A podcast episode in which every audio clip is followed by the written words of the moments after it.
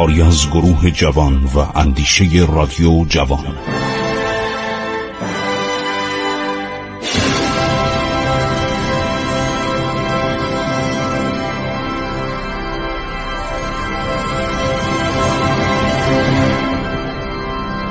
بسم الله الرحمن الرحیم. به نام خداوند بخشاینده مهربان من خسرو معتزد هستم. در برنامه عبور از تاریخ با شما عزیزان صحبت می کنم ما مسئله توپسازی در اصفهان رو که مقدمه صنایع جدید ایران شد براتون گفتیم. اصفهان به خاطر رود زاینده رود و به خاطر وجود چوب های فراوانی که می‌تونستن استفاده کنن در ساختن اراده توپ یعنی اون گاری توپ رو باش بسازن و همینطور چدن معادن چدن معادن مس معادن آهن که این عبدالله خان نایب الحکومه اصفهان می‌رفت دیگ غذاخوری و آشپزی و نظریپزی مردم رو می‌گرفت تحویل فابویه می‌داد.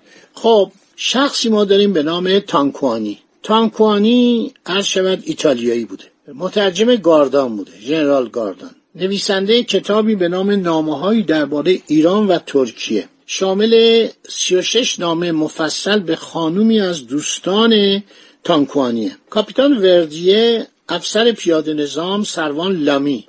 افسر مهندس با سه تن افسر جز در لشکرگاه عباس میرزا در تبریز معمور ایجاد پیاده نظام جدید شدند. آنها به سرعت توانستند 2500 تن سرباز جوان و قوی هیکل تربیت کنند.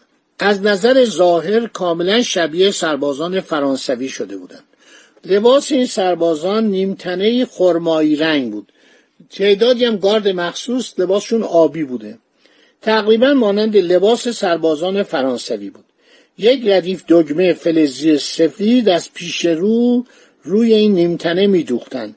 شلوارهای متخال آبی و کفشهای ساق کوتاه به پا می‌کرده ما یه عکسی داریم در آرشیو کاخ گلستان. تقریبا سربازایی که اونجا هستن مال اوایل زمان ناصرالدین شاه لباساشون همینی که این آقای تانکوانی نوشته. شلوارهای مسخال آبی و کفشهای ساق کوتاه به پا می‌کردند شلوار نظامیان ایران گشاد و پفدار بود. برخلاف شلوار تنگ چسبان ناراحت سپاهیان فرانسوی بود که با آب و هوای اغلب گرم ایران سازگاری نداشت. خیلی فرانسوی ها زج میکشتن. گفت ما نمی‌تونیم غذا بخوریم. انگلیسی هم همینطور. گفت این شلوارا تنگ بود ما نمی‌تونیم رو زمین بشینیم سفره بشینیم و غذا بخوریم. در که ایرانی ها شلوارهای گشاد داشتن و خیلی راحت بودن. روی این به اصطلاح سینه و شکم هم دو تا نوار یعنی دو تا به اصطلاح نوار پهن سفید بود مثل سربازای فرانسوی.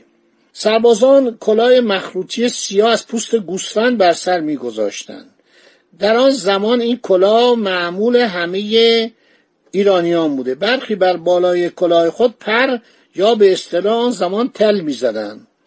به طوری که تانکوانی می نویسد دسته ای معمور حفاظت شخص ولیت نایب السلطنه بودند. هر صبح و شام سپاهیان محافظ را به نام صدا کرده حاضر غایب می‌کردند. هر روز صبح نگهبانان را عوض می‌کردن. اینا خیلی جالب بوده. برای افسرای ایرانی که مثلا سواد نداشته. یک نفر که سواد داشته اینو می‌کردن مثلا نایب. یا می‌کردن مثلا سلطان. سلطان یعنی چی؟ یعنی سروان. بعد یاور یعنی سرگرد. بعد نایب سرهنگ یعنی چی؟ یعنی سرهنگ دوم. بعد سرهنگ این اصطلاح دوباره متداول شده بود.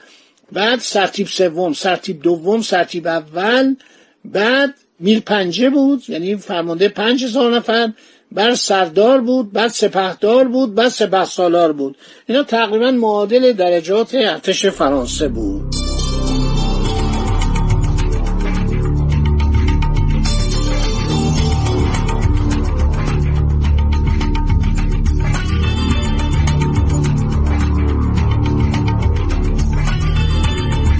ساعت روز و شب را به شیوه ارتش فرانسه با تبل خبر می‌دادند.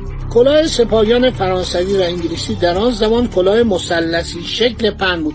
همین که تو نقاشی ها و تو فیلم ها رو سر ناپلئونه. نظیر همان کلاهی که در تابلوهای ناپلئون بر سر او دیده می شود کلاهای گارد امپراتوری کلاه ارشاد فرانسوی بود. مثل که دوگل بر سرش میذاشت. منتها بلندتر بود.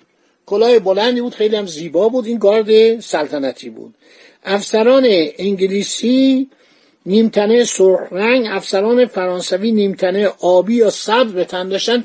تو این عرض نقوشی که در کاخهای ایران بود مثل لغانته حال نمیدم هست یا مثل از بین بردن.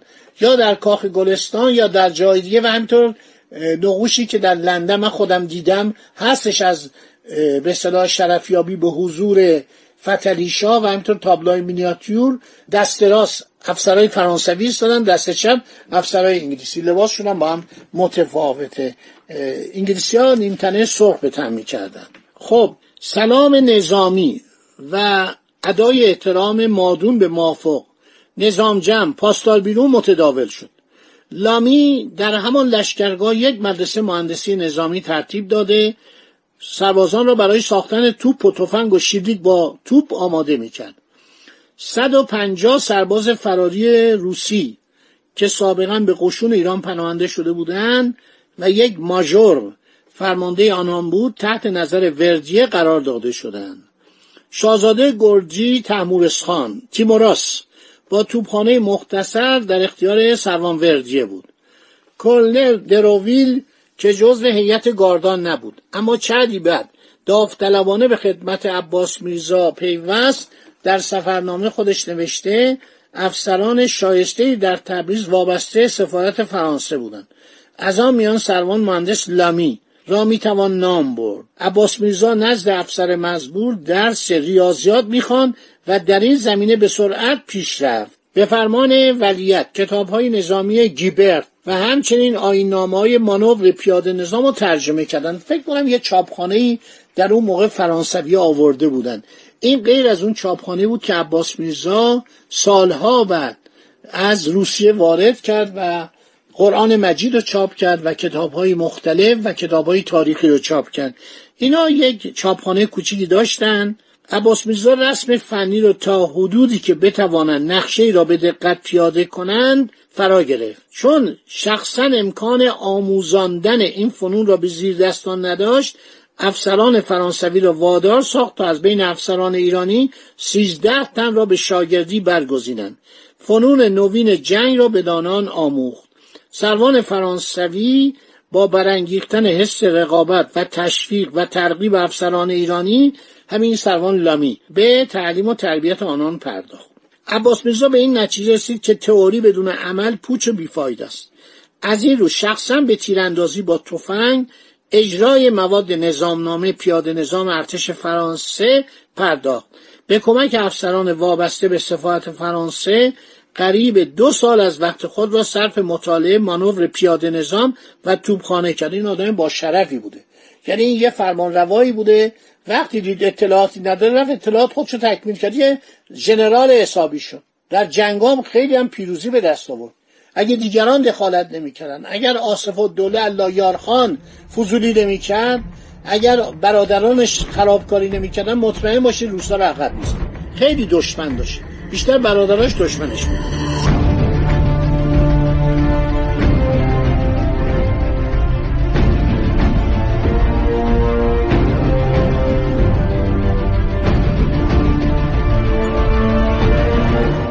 عباس میرزا تا از بررسی در جزیات ساختمان سربازخانه ها، زراتخانه ها، کارگاه های اسلحه سازی، بارودکوبی و توپریزی که به دست افسران فرانسوی ساخته می‌شد قافل نمیماند.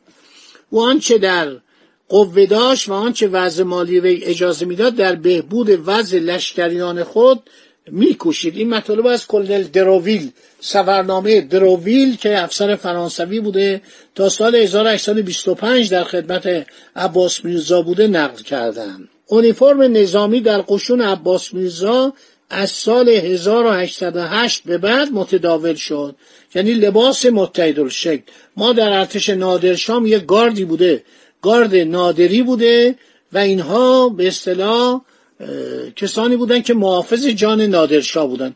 اینا لباس متحدالشکل داشتن. جنرال موریه منشی سفارت انگلیس چند سال بعد هر جا می‌رفت دسته های نظامی با شمار 150 سرباز با نظام اروپایی رو می‌دید که به توفنگ ها و ساز و برگ انگلیسی مجهز بودند چون انگلیسی ها آمدن جای فرانسوی ها رو گرفتن برخلاف فرانسوی ها برای اینکه ریشه فرانسوی ها رو بکنن اصلا آوردن یا عالمه توپ آوردن تفنگ آوردن سرنیزه آوردن. ما همه اینا رو در این کتاب های تاریخی و سفرنامه می‌خونیم. خب دوستان همینجا رو در ذهن مبارک داشته باشید. باقی مطلب میماند برای برنامه بعدی. خدا نگهدار شما تا برنامه بعد. امیدوارم خوش و خورم باشید از شنیدن این برنامه های عبرت انگیز تاریخی لذت ببرید. خدا نگهدار شما.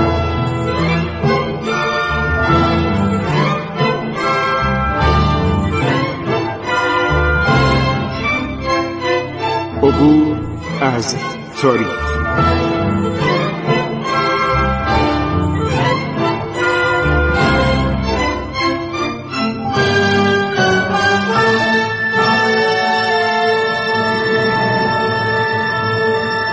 ایران با شکوه. سرگذشت ایران ما به روایت خسرو معتزد